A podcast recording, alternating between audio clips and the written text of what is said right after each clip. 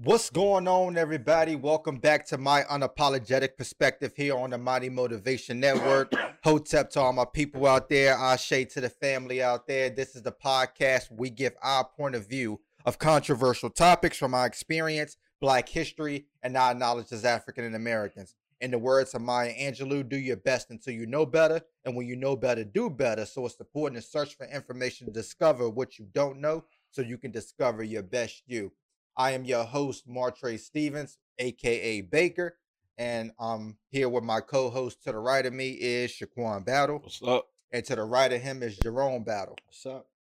Thank everybody for tuning in. Thank for everybody who's liked the Facebook page, and uh, we got some new subscribers on on the YouTube channel from this previous episode. Um, a lot of the youth liked the uh, the post from two weeks ago, just talking about the youth taking leadership. Um, got some good insight from from the youth from that uh, that topic. Uh, we appreciate all, all the love and support we've been getting. Um, we love y'all.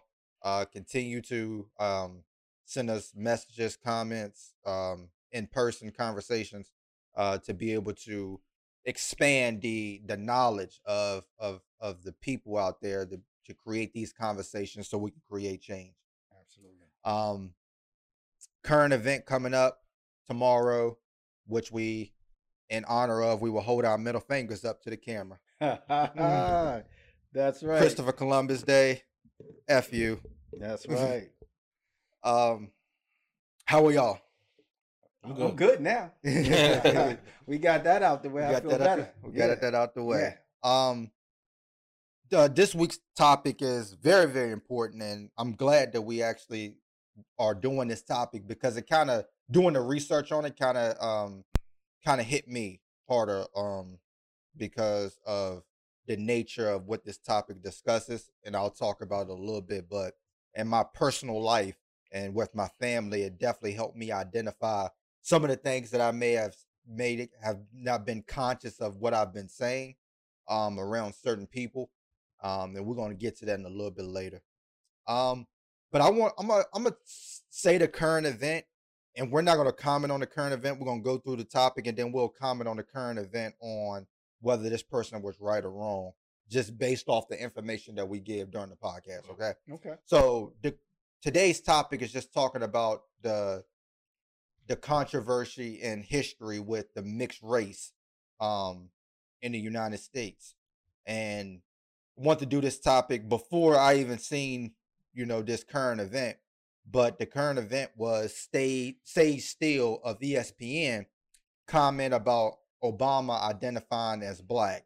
Um when asked what box she checks on the census, Steele took the opportunity instead to bring up President Barack Obama's racial identity. The 40 year old, 48 year old, who herself was an African American, um, who had an African American father and an Irish Italian mother, was complaining about having to mark black on the last census because she actually identifies as biracial, which is technically not a racial category, but a racial dis- uh, descriptor. Um, if they make you choose a race, what are you going to put? Well, both Steele said Barack Obama chose black and he's biracial. Congratulations to the president that his thing. Uh, I think that's fascinating because his black dad is nowhere to be found, but his white mom and grandma raised him. But okay, you do you. I'm gonna do me. Listen, I'm pretty sure my my, my white mom was there when I was born. She continues, and my white family loves me as much as my black family. Um, a few people commented and said they still may be confused about how the census works. Uh, since 2000, anyone can select more than one race on the census where responses reflect how a person self identifies. Respondents are asked to report the race or races that they consider themselves and other members of their household to be. Um, again, we're gonna we're gonna hold off on giving our perspective on uh, Sage Steele comments. Was she suspended for that? Yeah. She was she was Yeah. suspended for those comments, and we'll talk about that in a, little bit.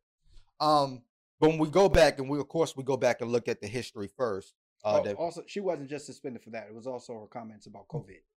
Comments about COVID, and she made a comment about women um, right. that Right. dress a Mhm. certain way. That's okay, right. so um, let's look at the mixed racist history. Uh, we'll start with slavery, post-slavery.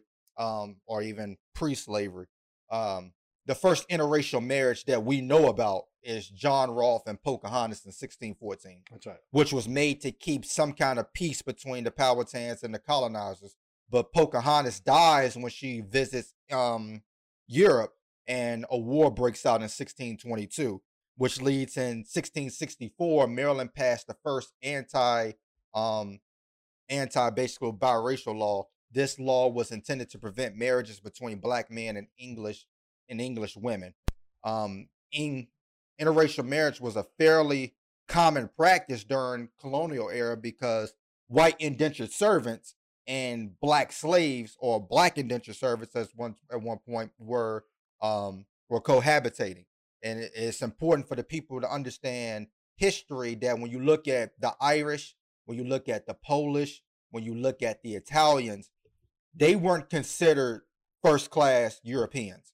You know, they were also considered separate race, which in most times during slavery, they were basically like the overseers in slavery. But before then, they were um, indentured servants who were brought over here for a, they they they owed a debt or they were in prison or whatever the case may be. But they they really didn't see the the racial factor and was cohabitating with the with the enslaved Africans at the mm. time. So they began to stop this because in order for Europeans to to keep control over the enslaved Africans and the Native Americans, everything had to be black and white. So America is the first place to put the word black and white as referring referring to race on their law books. In order to maintain white supremacy and you have to separate that from color as, as we talk about. Um so superiority could not be mixed or be confused. So but of course during slavery um the white slave owners were still raping black women and having babies with black women. Um, but this introduced the concept of the one drop rule, which is the concept that any result of non whiteness or black blood disqualifies mm-hmm. somebody mm-hmm. from being considered white. Mm-hmm. It's also known as the one black ancestor rule. Um, and this rule was only in the United States. Um, of course, when we talked about the mixed race, most people identify mixed race people as black, but really they're they're multicultural, they they're biracial, or whatever the case may be. And the term that they used back then was half breed or half human or mulatto. Mm-hmm. So you you'll see that word mulatto. People are actually starting to use that word that word a lot more. But that word actually comes from a derogatory term of um of two different animals, horse and a donkey, a horse and a donkey coming together, and that's where you get the word mulatto from, and that's half human, half breed, half white, whatever Just the case animal may be. Animal in general. Right, right. So, in in in most colonies, if you were born to a white dad, you were a slave. So let's say if your if your slave mother was black and the slave owner was white and you were born, you were born a slave. But if you was born to, let's say, a slave black, uh, an enslaved African and a white woman had a baby, the baby was actually born free, but the white mother most of the time had to either pay a fine or they would be in indentured servitude for up to five years or for 30 years for the child. So we see the, the discrepancies either with being born to a black mother or being born to a white mother. Um, but there was no national law um, banning interracial marriage. So after slavery, a lot of states started to create laws to ban um, interracial marriage. And the only place this exists was here in the United States and places in South Africa because they was also colonized. And um, also Egypt. Egypt, Germany as well. Germany right. during the um I think during Hitler's reign. But in the United States, there was no national law that prohibited interracial marriage, but two thirds of the states did so. But confusion reigned when states moved from defining whites as just the, the one drop rule. Some states said it was seven eighths. Some states said it was, you know, um 15, 16. Some states said it was, you know, um no less than, you know, one drop. So a lot. So if we were brothers, we're brothers. You lived in Kentucky, I lived in North Carolina, and both our grandmother was black. In Kentucky, you would be considered black.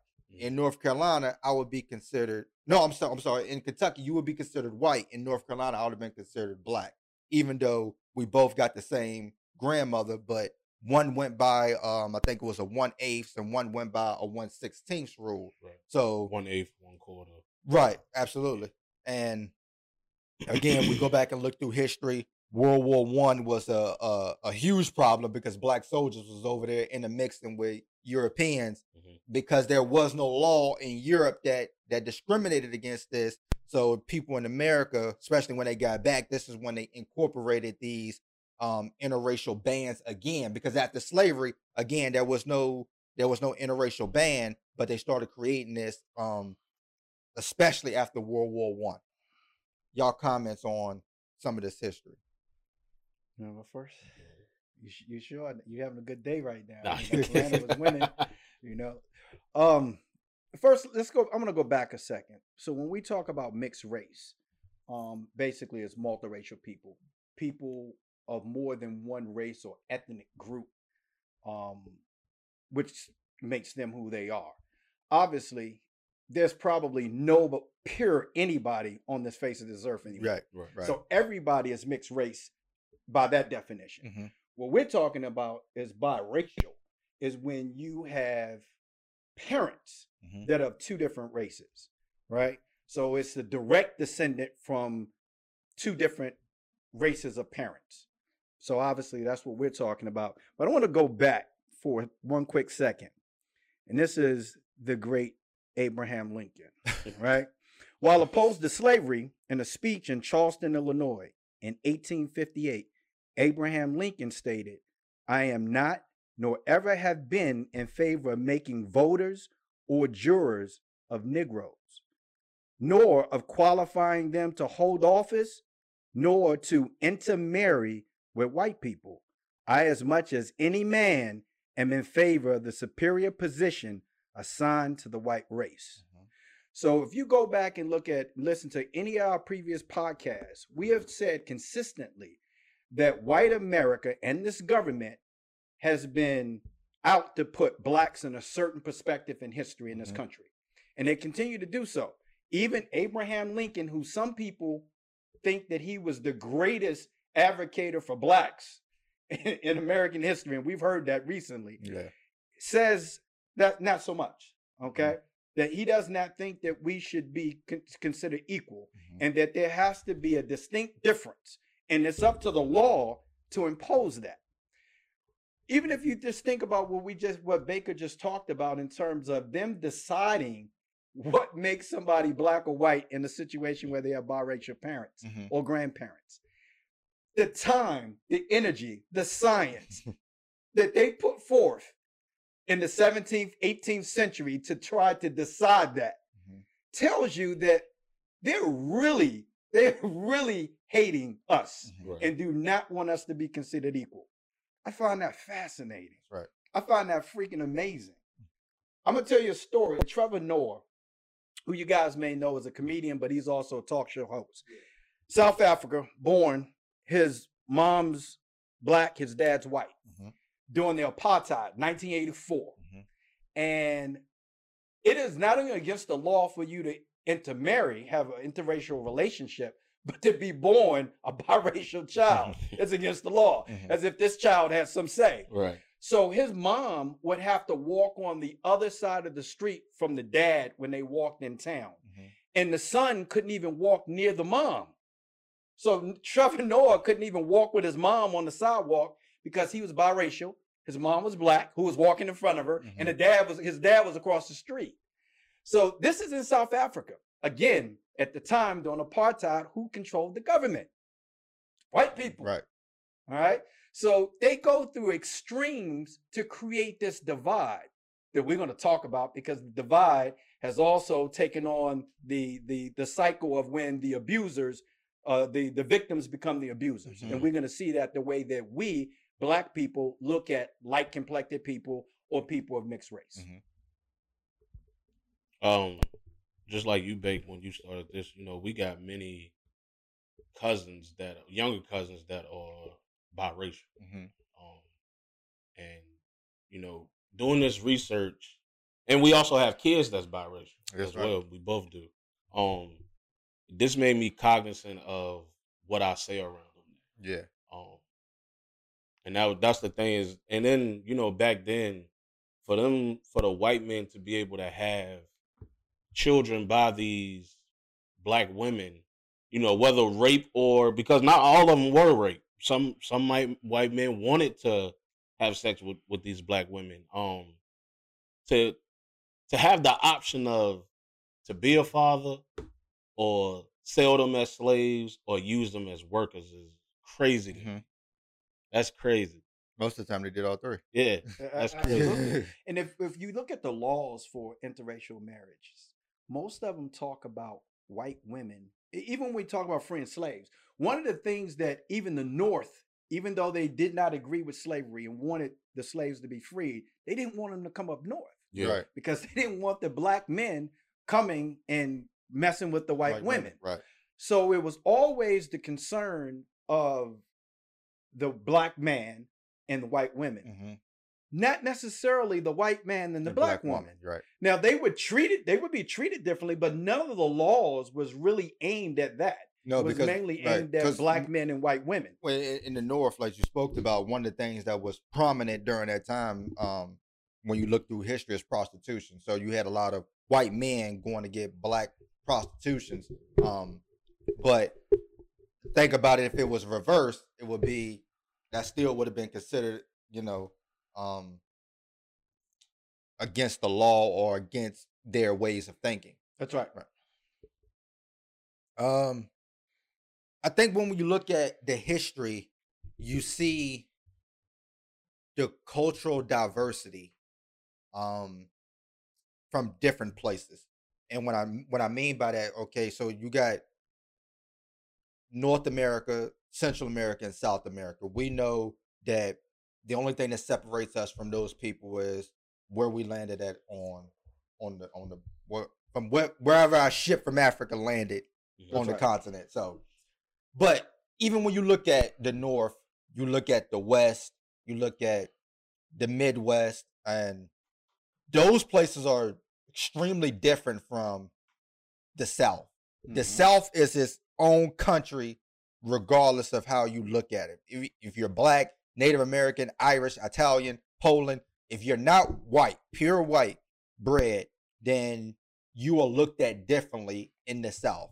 Um, it wasn't until 1967 that U.S. banned um, marriages between white and non-white people. Like they actually overturned that that you couldn't illegally marry in 1967.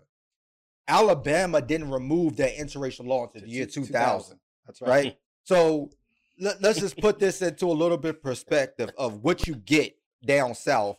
But some people say, oh, it wasn't that long ago or it was forever ago. This is 1994. I was four years old in 1994.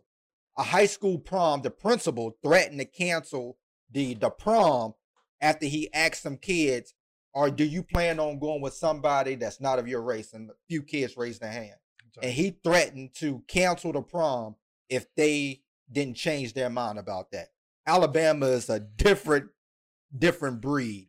Um, Absolutely. Um, 1996 in Georgia, um, there was a church where a black man and a white woman had had a baby, and I think the baby died, and they buried the baby at this church. Well, the pastor found out that the baby was biracial and actually wanted to dig the baby up and remove him from the cemetery. And then after he lost that fight, he refused to marry them um, a couple of weeks couple of weeks later. And that just shows you the type of things that you get when you go down south. Because if you go down south, you'll get a culture shock. Like for real. Like even in Virginia, Virginia is one of the greatest examples because Virginia has we're progressive, but we're still South. We're still right. a Southern state. It's a little more hidden in right. Virginia than it is when you go to Alabama. Like if you see a black man and a white woman, you'll see white people just staring at them like, like just looking at them. You know what. I'm saying? And that just goes from you know having a, a white daughter, me and a mixed daughter, and you having a mixed child. If me and my wife is in the store, my daughter, my daughter doesn't have a lot of um have a lot of light um darkness to her you know, she could pass for white if, when we say that, right? people like literally just stare at us like we've kidnapped this Right. this this Right. this girl. You know what I mean?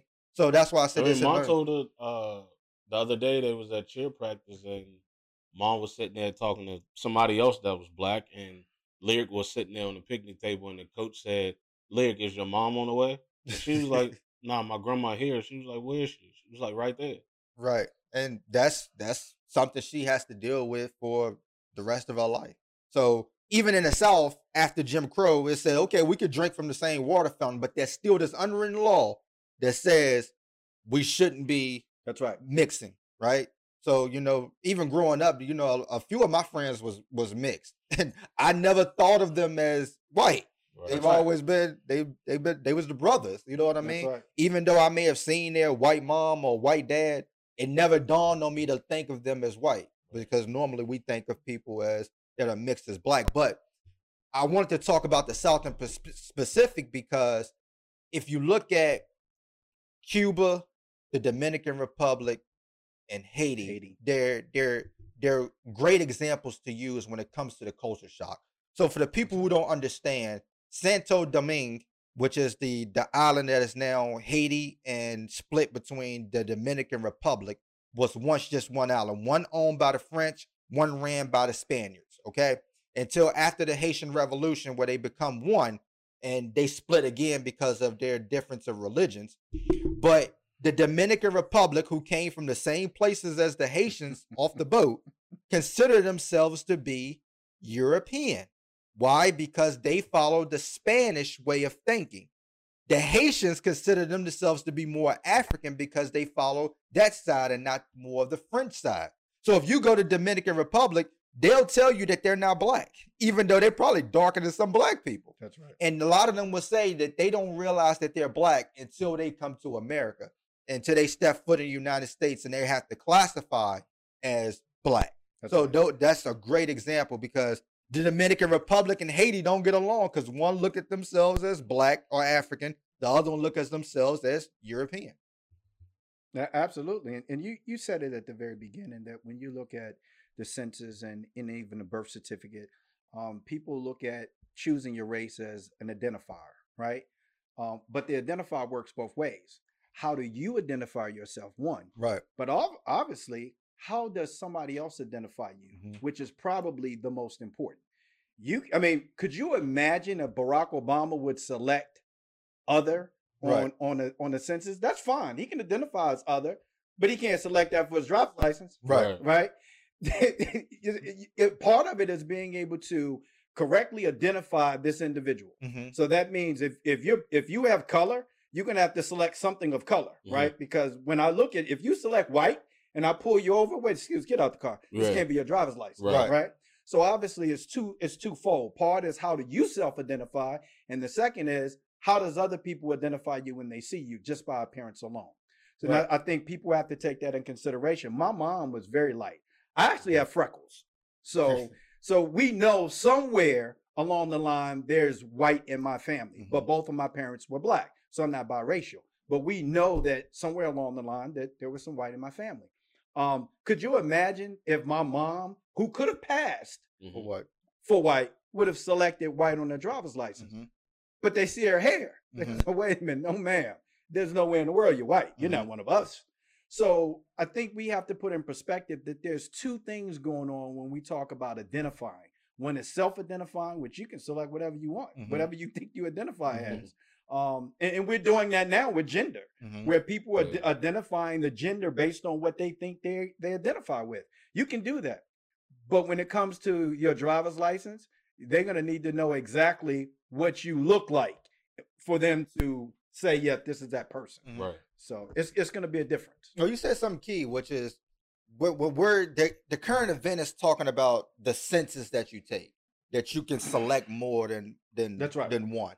But I don't think you can do that if you're in school and you're taking a SOL test. No, no. I don't think you can do that. You could And do some that states, DMV. some states have added things like multiracial, Right. biracial.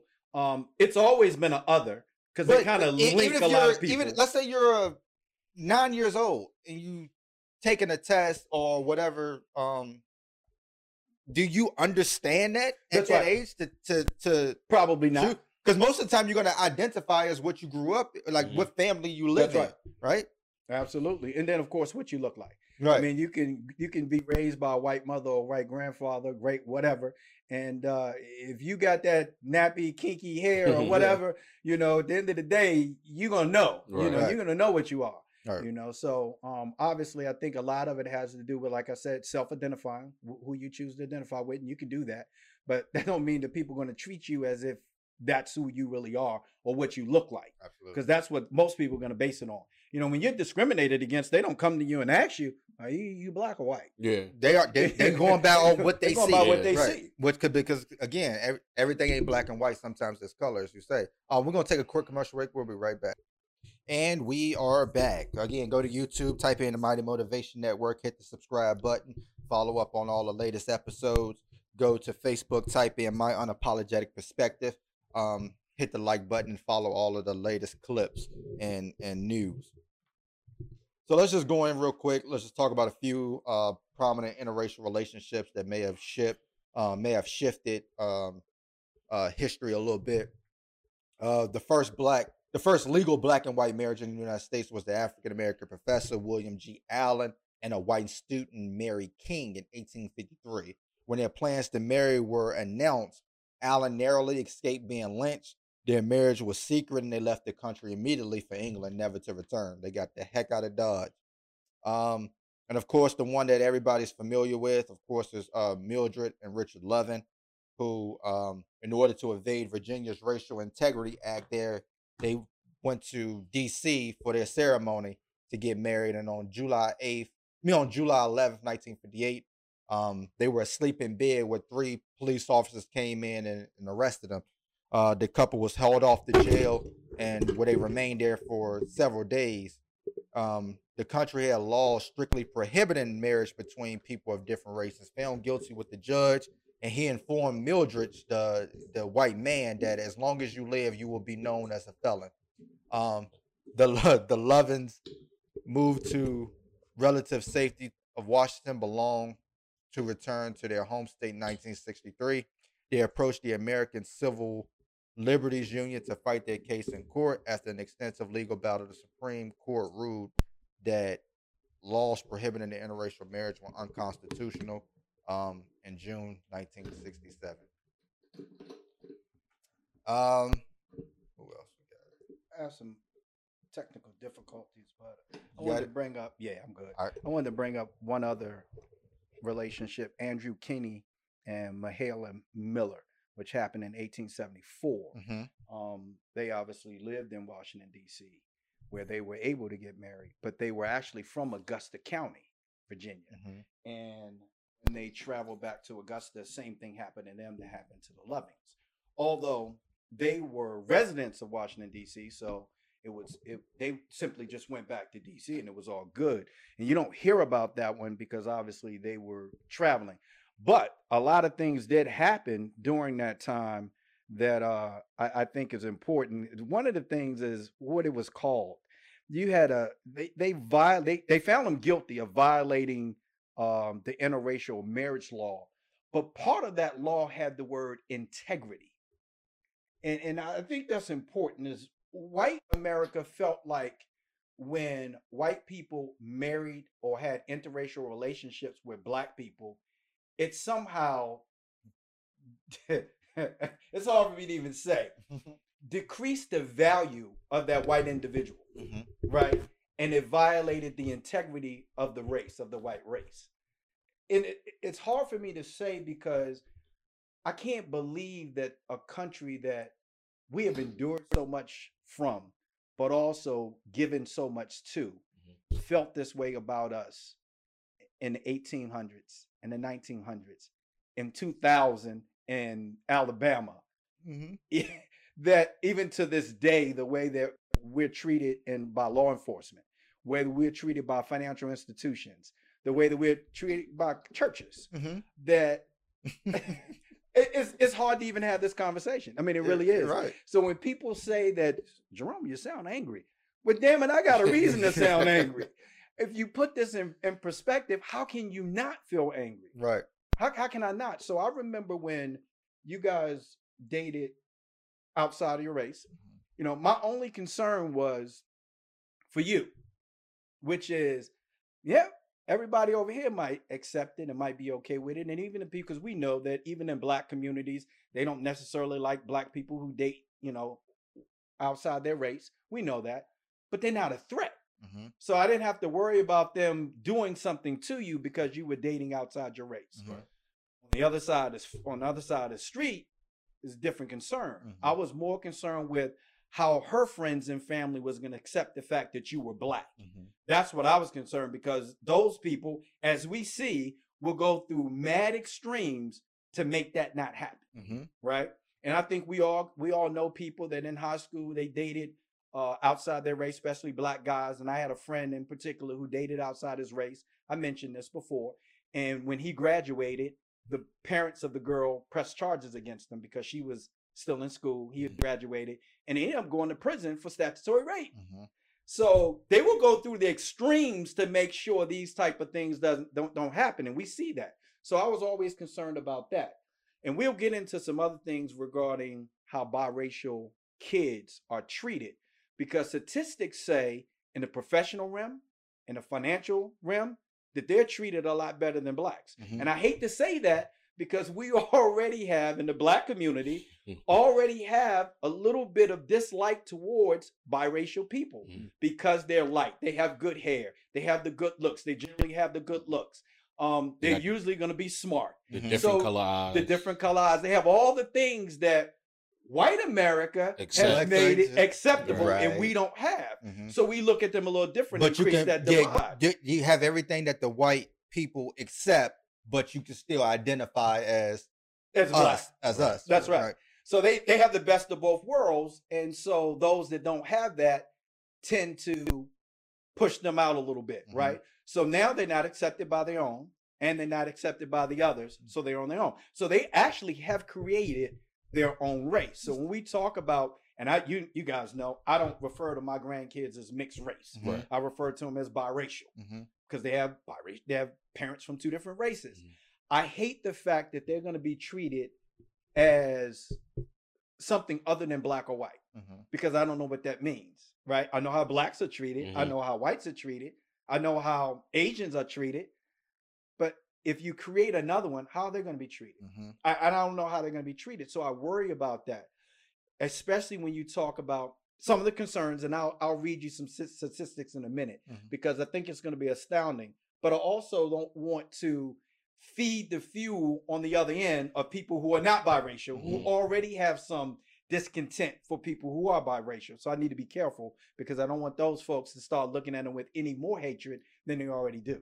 And, and nothing's changed, man. That's it sounds like the plantation. It, it does. It sounds like exactly the plantation. Well, we said this when the victims become the abusers. Right. that's what's happening. That's exactly what it is. And for the, most people who don't know slave history, you know, the black mother wouldn't tell the child that their daddy was the slave owner. That's right. Because you wanted to protect not only the child from the the the other slaves, you also want to protect them from the white people because again, you're you don't fit in nowhere. That's right. You, you're neither one, so you, you hate it.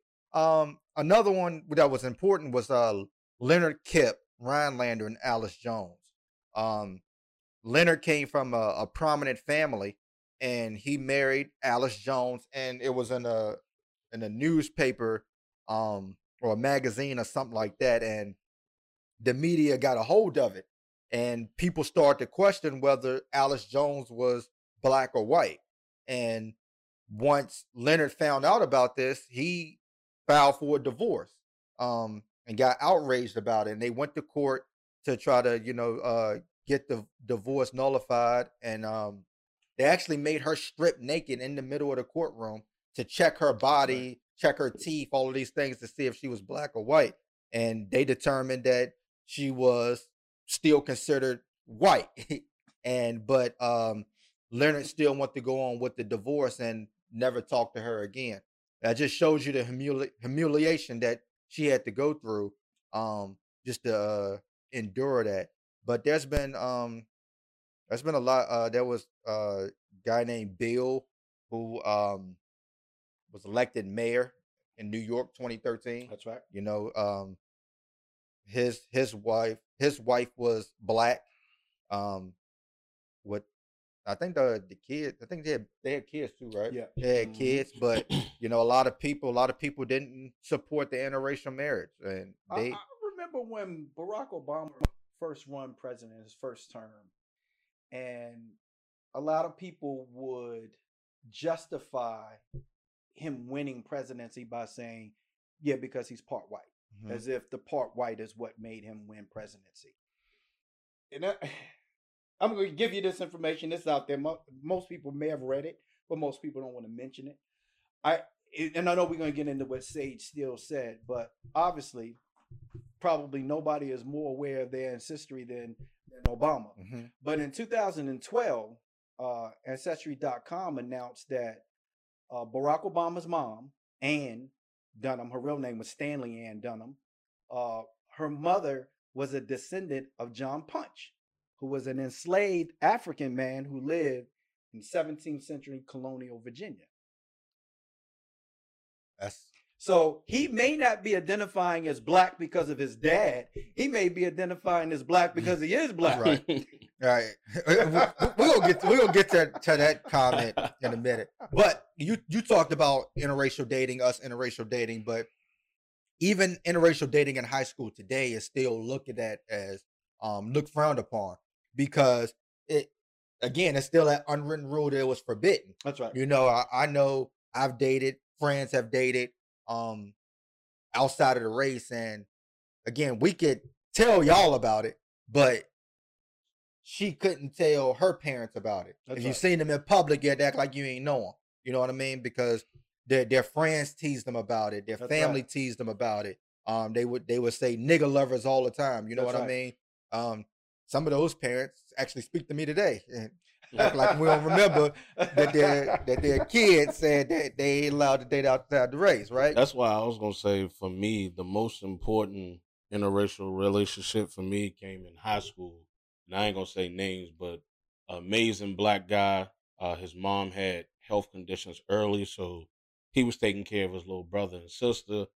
Straight A student was dating a white girl. He loved her. She loved him. They dated for three years that we was in high school. The mom found out that he was black, and they had to end the relationship. Um, and you know, for me, it was I never. This is really, really why I never dated outside of my race is because I never wanted to fall in love with someone I couldn't be with. Right. That's that's right.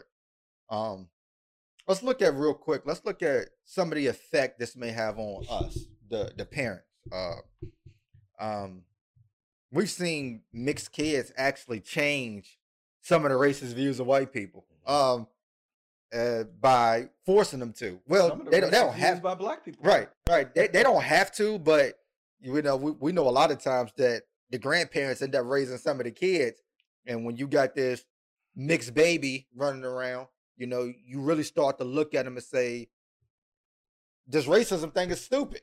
You know, That's right. this is still my grandkid. This is somebody that I love and I bring in. But again, um, I watched the documentary on. It was a girl who was from Hawaii, and but his her parents were from Alabama, so she never endured racism because living in Hawaii, almost everybody's biracial or mixed right. with something. So she said when she moved to Alabama that it was a, a huge culture shock for her because you know people teased her about her hair, people teased her about her eyes, and she couldn't understand the the mixed viewpoints. And she said, you know, her on her mom's side, the white family, she met her grandfather one time. He hugged her, but he she said we didn't have a relationship. She said I didn't have any relationship with anybody on my mom's side of the family. None of them wanted anything to do with me, and everybody embraced me on my father's side. But she she just couldn't understand or wrap her head around the fact that just because her father was black, that the family wouldn't even consider her to be family That's right. um that just shows you how deep you know this stuff this stuff goes you know you know you constantly get that that look that that double take in public um people are going to look at you people are going to have opinions of you you always going to be the topic of discussion from people who are not in your in your relationship They You know what stare I'm at you. Yeah. you know it's um. Then you, uh, I think the question that they're gonna get asked the most is, "What are you?" Right. And, and, it's funny because how many of you guys ever dated a girl and asked her, "What are you?" Yeah. They're a woman, they're a human being. That's right. really all you That's care it. about, right? but they're gonna go a step further, and it's it's mostly gonna be white America are gonna ask them, "What are you?" Mhm. And what they're saying is, "What are you mixed with?" But when you say, "What are you?" That's like saying I'm some kind of an animal, Right. Right. you know, which that's how they view us anyway. They Mhm. just want to know, are you white Are or are you you black? Right? They, they want to know. I, I gotta know. That just shows you how much alive it is today. You know what I mean? very like, much so. so we talk about that America is the first person to put black and white in the law books in the world, like actually distinguish That's race right, by black and white. And we still ask people in 2021, are you black or are you white? That's right. You know, what what do you identify as? Um, you know, but it is and you got to deal with the jokes from your friends. Uh, I bet I bet you that food unseasoned. Right. You know Yeah. what I'm saying? Yeah. Uh, you know, I, I bet you, you know, uh, your food might have too much salt or sugar. Eating that soul food, like, Yeah. like That's right. I bet she can't dance. You know, you know, it's, it's the little jokes like that that may seem funny, but if you have a biracial kid, it's, It's not, not something. funny. It's not. Mhm. It's not funny anymore. You know what I mean?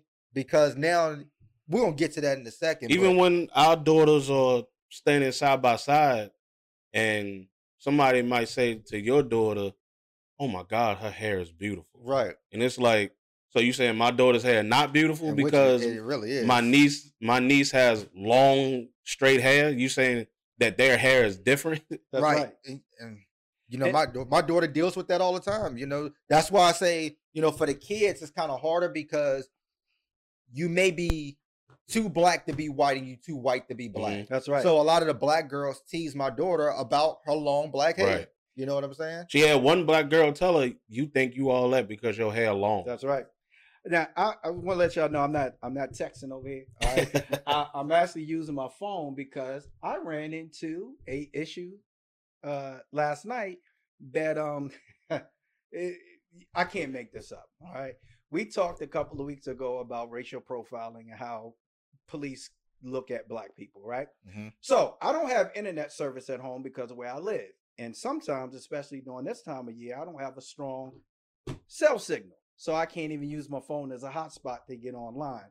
So as I'm doing my research, I had I had no way of doing it. So Right. I went into a parking lot of a of a company, uh, a business, so I could use my phone as a hotspot because I had five Gs. Okay, and it was all it, when I pulled in. A car pulled in a few parking spaces for me right after I did, and I'm there for like 20 minutes, and you know I'm doing my research and I'm transferring information onto my laptop, and a cop pulls up, and you know I had my windows down. I didn't have any music on, so I wasn't banging Yeah. you know, and cop pulls up and says, um, is everything okay?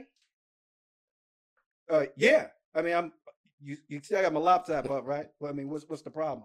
And he says, Well, I just rolled by and I saw you parked here, so I was just concerned that you was having some issues.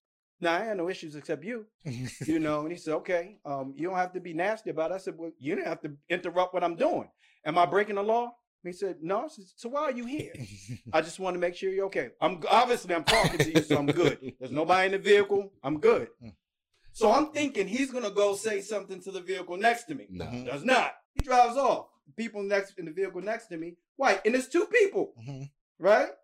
He didn't he didn't approach them at all. He pulls off. So I'm heated about that, but okay, I'm there to do something. Let me do it. But I just want to say that's why I don't have this information on my laptop because of that. Thanks, Right. officer. But, but I want to talk about multiracial adults and uh, how they talk about the background and the disadvantage or what they thought was a disadvantage. Multiracial adults say that 19% been, has been a disadvantage in being multiracial. Mhm. 76% says has not made a difference at all. And 4% says there's been a little bit of a disadvantage. Mhm. So and I thought that was I thought that was telling, but it goes a little bit further. So for if we look at whether it's a disadvantage overall, and this is not just adults but also minority uh, um, um, minors. If the person was white only, there was a 60 a 65% chance that they were going to benefit from being white only. In comparison to 3% for black only, 4% for Asian only. For the multiracial, it goes jumps up to 87% of a biracial individual having an advantage mm-hmm. than any other race. The only one it does not exceed is white only in the financial sector and the private social sector. So that's saying that it's when a white group has control over the organization. Mm-hmm. They have the say. Mm-hmm. I, I thought that was so. Even though biracial people are going to have a better opportunity, financial, education, all those good things, when it still comes to getting into white-owned establishments, they're still going to say, "Nope, don't care that you went to Stanford. Don't care that you graduated. Don't even care that you look white." Right. No. No. Because you checked black. That's what you identify with. Right. I don't, I don't understand that. That level of hate is beyond me. Mm-hmm. And I hate a lot of things. I mean, I hate Mississippi. I hate Alabama. I hate Louisiana. Hell, I hate Florida. Right? But that that's beyond me because I will travel to those states if I have to. Right. Right? But you ain't letting a black person in, even if they got the qualifications and look like you, just because they're black. Right. And there are some there's some pros um that I've I've I watched some uh or read some people's statements on some pros that they get. One of the things, of course, is um by being in an interracial uh relationship, you get a new perspective. Mm-hmm. You know, a lot of white people that I still know today that dated black guys in high school continue to date black guys because they started to see racism from the black perspective then. Because now you get the same treatment as right. the black man would get.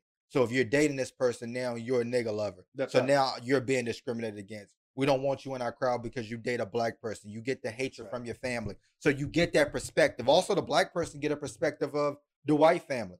You know, uh, especially if they accept you in, you you see the different culture, you see the different mentality, you see the different values. Um, you see a lot of different things. You can actually change your negative way of, of thinking because a lot of black households have a lot of negative way of thinking and it opens up a lot of um mental opportunities that you would never get if you dated, you know, uh, uh um just in your own race. It gives you that's right. It, I, I call it not thinking outside of the box is acting like the box that doesn't exist. Doesn't exist. Um, but what what that does that people who are in a interracial relationship, you know, they break the boundaries of what true love is. You know, no matter what's going to come at me, no matter what happens, no matter what nobody says, how many people stare at us, you know, we're going to continue to love each other unconditionally. We're going to raise our biracial kids unconditionally and teach them, you know, that this way of thinking is so stupid. You know, that's a, I'm not a, I don't, I don't know if it's Star Trek or Star Wars or some, one of those star things, right? But there was a Star Trek episode where they were around these um aliens and one per, one of the aliens side of the face was black, the left side of the face was black, and the right side was white. And then there was another alien that he was fighting. Their right side of their left side of the face was white, their right side of the face was black. So Star Trek was showing us just how stupid this is right. because you're only fighting because the the one side of your face is black and the other side of your face is you're white, like when, which is opposite from the person that you're fighting. And that just shows you how some of the things that we do is actually actually stupid. You Absolutely. know what I mean? I, I know you guys probably didn't watch Dave Chappelle, but Dave Chappelle had a skit one time where he was a blind Ku Klux Klan yeah. member and he was a speaker and he would go out and have these speeches about blacks, you know, and um, nobody there's only one person that knew he was actually black and he always made sure that he had his hood on when yeah. he was in public. Well, one day they pulled his hood off and showed that he was black. And they was like, Do you realize you black? and then he went into this deep depression and got a divorce from his white wife. And they said, Well, why'd you divorce your wife that you loved all these years? Because she was a nigga lover. She was a nigga lover. so, you know, at the end of the day, you're absolutely right. They hate blacks, but they tend to hate whites more for accepting them and loving them as an equal. Yeah. Because you're jeopardizing that integrity of the race. Integrity or supremacy. Or supremacy. Right. That's right. We'll take a quick commercial break. We'll be right back. And we are back and we're gonna jump right in. So um let's jump into like some of the effects of uh of the of the the kids, the biracial kids. You know, we t- I talked about, of course, you know, it's the um I know a lot of people have said that they were considered outcast. You know, they're they're too black to be white, they're too white to be black. Um, a lot of them have uh, mental health issues of uh, being isolated because they're not knowing how to identify. You're not knowing, and it comes to also have to turn it on and turn it off. You know, to be honest with you, I watch my daughter sometimes, and you know, I I see the way she acts around her black friends and see the way she acts around her white friends, and they're actually different. You know, the way that she speak is different. The the music they talk about is different. And it's almost like even at the age of 10, they never intermingle. It's never the group chat with a black girl and a white girl. It's two separate chats, two separate conversations, two separate um lives. And you know, that could be diminishing because you're you end up playing both sides. You know what I'm saying? Because you you feel like you don't feel up feel fit in anywhere, and when you feel like you don't fit in anywhere, you end up isolating yourself altogether. Um, I I can't speak for um all multi race kids, but I can't speak for my niece. Is I think one reason she's able to do, you know, when she's with the white people, act like you know white people. When she's with the black girls, she act like the black girls. Uh, to me, that's a skill. Number one, number two, I think she I think because she identifies with both. She does. White and, and black. And and that's one, one of the things that I always, you know, have pushed on her that, you know, even though you're you are half black, you're raised in a black household, you know, you you know the black culture, it's still important for you to embrace your white side because you are that. And that's again, that goes back to my own personal things because there were some things I used to say around her and not even thinking that I'm saying it around her. Right. You know what I'm saying? It could be, you know, that um or all these white people doing this or white people doing that or the um white joke or not all that stuff like the dance and stuff. Any anything that that that black people normally laugh at, I started to started to think to myself like doing this research like dang, that probably affected her. Yeah. And she might have laughed at the time, but mm-hmm. it still might have affected her thinking I'm doing the same thing, like as Dad said. You know, we're becoming the abusers now. Mm-hmm. I'm doing the same thing that they once did to us by you know talking about them and then making other white people feel bad about certain things. Why my daughter is half white, so now I'm bringing her down, her white side when she is that. Mm-hmm. You know, she she she is half white. You know what I mean? She she has to deal with that for the rest of her life, and not necessarily a bad thing because you can again it opens up so many perspectives because she doesn't understand racism. Right. right. She does not understand it. She can't figure out. She's infatuated with learning about it because she just don't understand how one group of people cannot like another group of people based on skin. That's she doesn't understand it because it does not make sense for anybody to understand it. It's the right. dumbest thing in the world.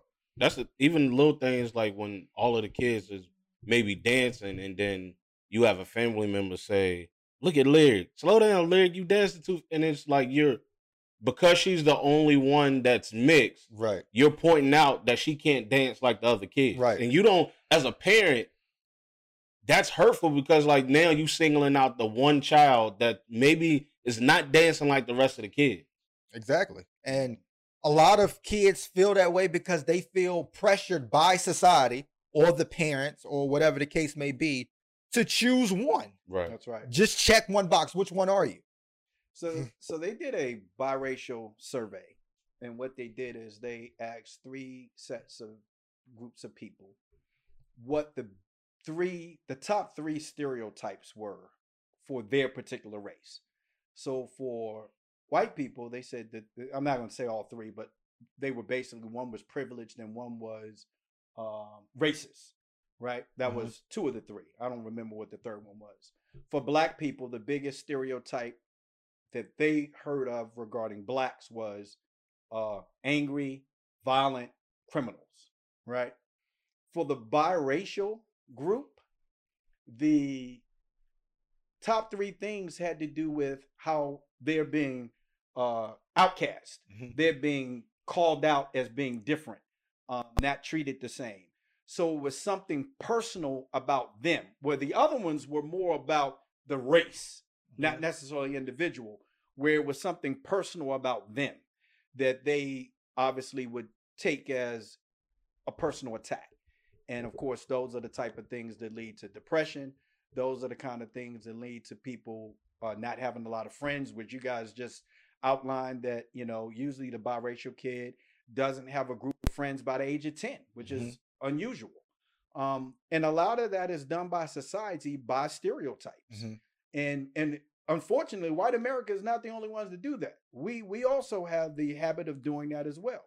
Um, singling out a particular group, especially when we look at um, biracial kids. Mm-hmm. I was gonna say uh, that's happened to me by family members.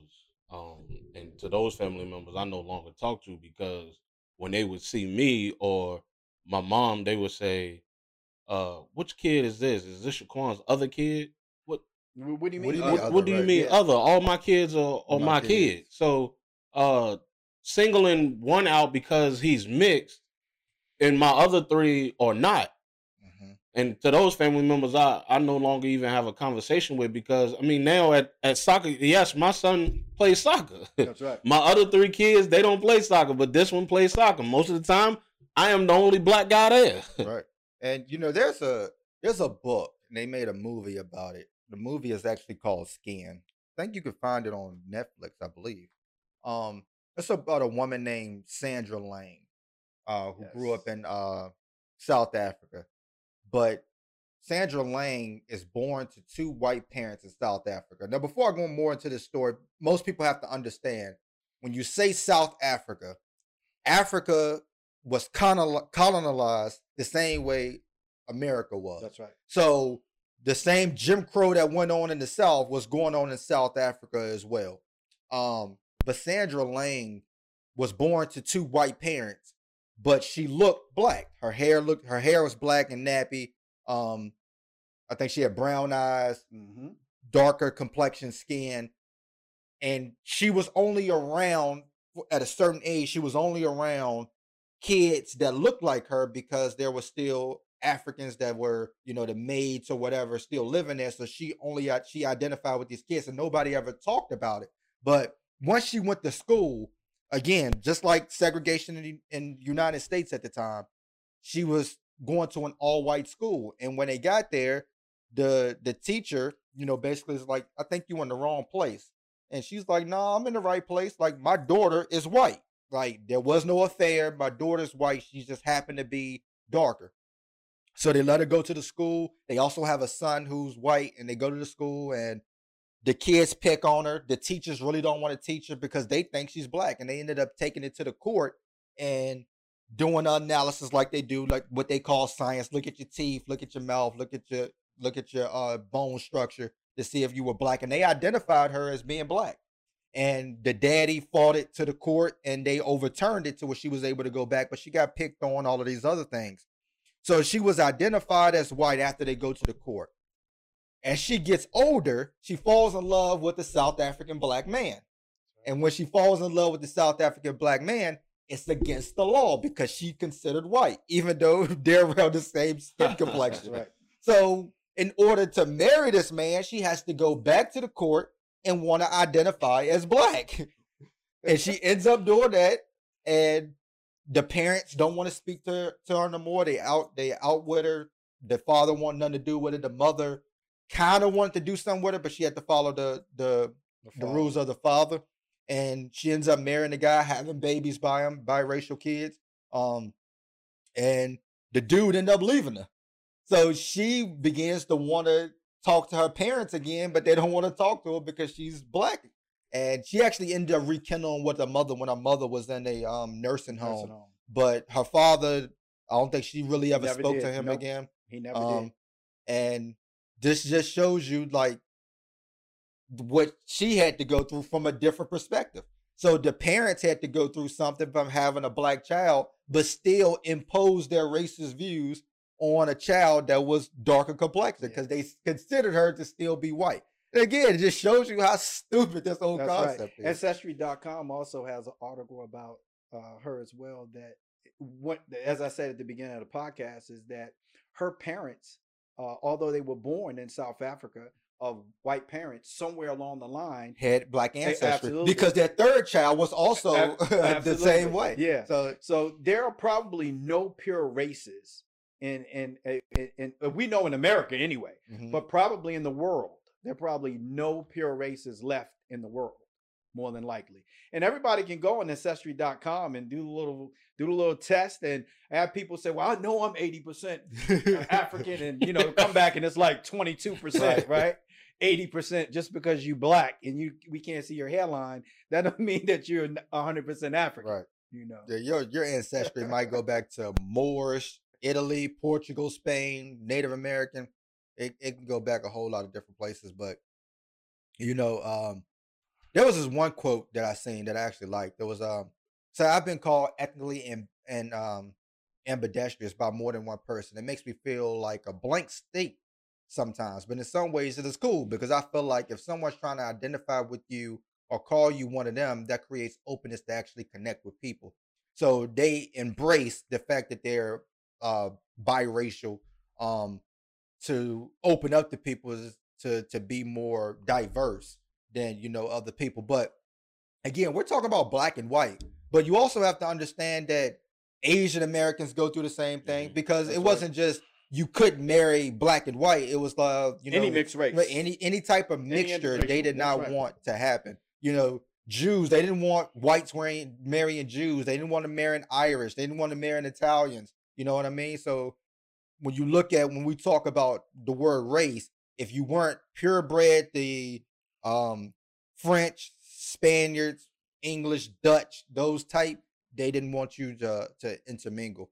But uh, it says multicultural children are also often subject to institutional discrimination from government, private, and public organizations. Many schools do not permit multiracial students to choose more than one race on uh, demographic forms, which we talked about. Um, a few key people who were mixed people. Um, you know, a lot of people looked at Meghan Markle and marrying Prince Harry, thinking that was the first time that you know in the royal family, but Queen Charlotte was a descendant of a Moor, and uh, um, and Portugal King Alfonso III. Beethoven has said that his mother was a Moor. They when when he was a kid, they would actually call him the Moor, um, because he his hair was um kinky, um, and he had African features. Alexander Hamilton was born on a Caribbean island, the, uh, the illegitimate son of a Scottish immigrant father and a British West Indian mother who happened to be married to someone else. Even but, though he didn't act like it. Yeah. you know, even uh, if George Washington would have found this out, he probably would have sold him too. Yeah. Um, Jackie Kennedy, you know, she had black ancestry in her family. Um, her uh, her father was also nicknamed Blackjack because mm-hmm. of his dark skin complexion. Uh, Frederick Douglass' father was white. His uh, he um, it was assumed that his father was one of the slave owners. Booker T. Washington as well. Absolutely. He's also mixed with some Native American. And one of the, the recent conversations that black people have been having is Bob Marley, accepting Bob Marley because Bob Marley's um I think Bob Marley's mother was white, I believe. And a lot of they that come up with the concept that if you you go by what your mother is, um, is what some people say. Yeah. No. Hmm. But anything else to say? Well, let's um so going it. back to the current event. Let's get to it. Agree or disagree? In between, what y'all got? I would say I'm gonna get mine out the way. I'm gonna say disagree. Um, and I made a I mean I remember I made a comment. I think my niece probably was like six or seven when I made the comment uh about her mom, and she let me know like, hey, Uncle Quan, like that kind of hurt my feelings. Mm-hmm. Um, and what I was saying was just and, and just because her mom is not that prevalent in her life like that doesn't make her less white. Right.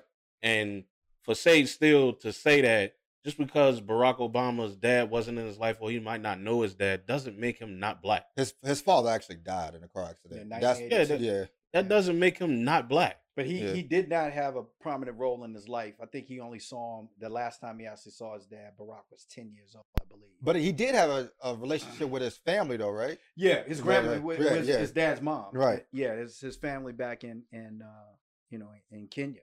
Um, obviously, Barack talks about his grandmother a lot. Mm-hmm. So yeah, um, but I, I, agree with Siobhan. I mean, um, that's the part that I think she was wrong because I think that's the biggest part of the connection is because otherwise, why would you say that? Right. right. Why would you even mention the part about if he wants to identify with his black father who wasn't in his life? Then you know, good for him. Mm-hmm. Why would you mention that mm-hmm. if that's not your point?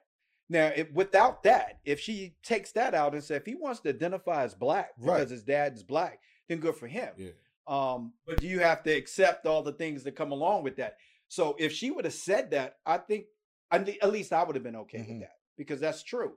Um, I would identify if I was mixed, I would identify with black because I'm black and I'm proud. That's right. me. But if somebody would have told me that at age seven, and said, You're going to go through some things if you do that. You can have this if you choose to identify with white versus being black. Maybe I'll choose something different. Mm-hmm. I, I, mm-hmm. don't know. But obviously, you can choose, as I said before, you can choose to identify whatever you want. Mm-hmm. But when it comes to identifying you for somebody else to identify you, right. it needs to be what you physically look like. Right. Right. So for Barack, he could not have chose anything other than other and then they would have asked him, well, when you say other, what are you? Yeah. You know, because mm-hmm. you can't choose other on your driver's license. You go down to DMV and check. Okay. That it's an identifier, not just for you, but for other people. So in your census, identify whatever you want. Right. You know, I don't know if you guys ever did a census. Most of the time, I never checked anything when it came to race. Mm-hmm. Right. You don't have to. You don't have to check race on the census. In mm-hmm. fact, you really ain't got to fill it out if you don't want to. Right. But here's why I think it's important that you do fill it out and you select the appropriate race. The census is what determines money mm-hmm. to your community, right? So if nobody in the black community is filling out the consensus, the census, and nobody is putting their exact, real, true identifier, not what you identify with, mm-hmm. but when someone sees you, what they see you as. Mm-hmm. If you're not putting that down, it could determine the lack of funds being distributed to your your your area. Mm-hmm. And then ultimately, you're going to feel the effects of that. Mm-hmm. So when you find out that there's no free lunch programs, when there's no programs in your community for at-risk kids, when you you don't have after-school activities and then have an activity bus running to take them home afterwards, that's because you didn't you and your community didn't fill out that census and you weren't honest about it. Right. Um I I with y'all I disagree because of the statement that she made to, to go along with it. And I say that because I believe that Sage Steele was right in what she said for her. That's Doesn't right. mean it has right. to be right for right. Barack Obama, right? Because to understand this whole concept, again, this is why we went through this whole episode and went through the history of it. You have to understand one's history to understand what they endured or what they the the environment they was in for to make them want to identify as that. That's right. So this is the reason why I brought up the Dominican Republic because when you talk about Hispanics or uh, Puerto Ricans or whatever the case may be, on the island they may be identified as one way, but if you go up to Harlem, if you go up to Brooklyn, the Queens, you know, to Chicago, to to these places where they're in their own places mixed with black people they would identify as black. That's right. Because they get the same treatment as black people. Barack Obama grows up and well lives for a, a long period of time in Chicago. So when you talk about the north side and the south side of Chicago, you're talking about two different places where he probably identifies more with the south side of Chicago, which makes him identify more as black. He's married to a black woman. Right. He has what we considered black kids. So he identifies as that because that is the environment that he probably was raised in. Also, his roots goes back to Hawaii as well too, right? That's right. So a lot of times he probably would not identify as a white European because of the way that he was raised and the and the way the things that he was around, the school he attended, who what friends did he have? Like I said, I got mixed friends. They identify as black. Why? Because they hung out with us. They were raised in a certain household. They was raised around a certain um, aspect of, of principles and values and concerns. So when you do that, that gives you the the the way to identify yourself. Right. He's not saying that he's not half half whatever. Right. He's saying that on the census of what he identifies as in America. That's right. That's all. So when, you can't you can't base that off somebody else's history that you don't know about. The Sage Steele right. may be different. Can, can, do you think he would have won presidency? And uh, uh, for, and I hope you put a picture up of Barack when he was sitting with his mom. I think he was like ten. All right, I'm gonna put a picture yeah. up of him, Kamala Harris on. yeah, put a picture of him when he was like ten or eleven. Could you imagine if he would identified as white and ran for president of the United States? Right. you, you think he would have won? Right. You, you, think he would have won? People would have said, "This guy's a lie. Something's wrong with this guy. He's right. saying he's white. Look at him." Uh this guy's not white. And we would have did the exact opposite. We just did that with Giannis Antetokounmpo. That's right. You know, when we seen this family and, and they wanted to be accepted into Greek citizenship, they said, well, he might identify as being Greek, but he's that That's brother right. black. You know what I'm saying? Right. So we do it too. So again, this is important conversation for all the not just the biracial for people for people who are around biracial people. This is an important conversation to understand some of the things that you say that these people are people who identify or may identify as both, who may go back and forth between households. They may stay with their white mother and their black father on the weekends or the weekdays. And they have to already go back and forth between those cultural diversities. Last thing they need to do is hear jokes about one or the other because the only thing you're doing is place them in the middle mm-hmm. and isolating them, and that's the new form of racism. Make them even more right. confused. So and most of the time, it's the adults that's doing it. Yeah. Right. And and when you look at the United States, if you we if we continue on this path, they will be the majority of the United States, biracial people. That's right. And that is the melted pot of the United States. That's what happens when you mix black and white. So for the people who are white supremacy or, or black supremacy, think about the things that that that you are doing and the more separation that you are, are making and we're on the plantation again you know lighter people in the house better treatment the darker people outside and we hate each other right. because and one last thing i brought up you know the the, the haitian uh, situation because in haiti the mulattoes were they could own property as we talked about on the podcast episode before they could own property they could do certain things but they looked down on the black slaves even though the white people looked down on them. So there was a hierarchy, and mixed people felt like they were better because of their European futures. So the last thing we want to do with biracial people is separate them into their own category and create a new form of racism, like we did on the plantation. Thank y'all for tuning in. We love y'all. Peace.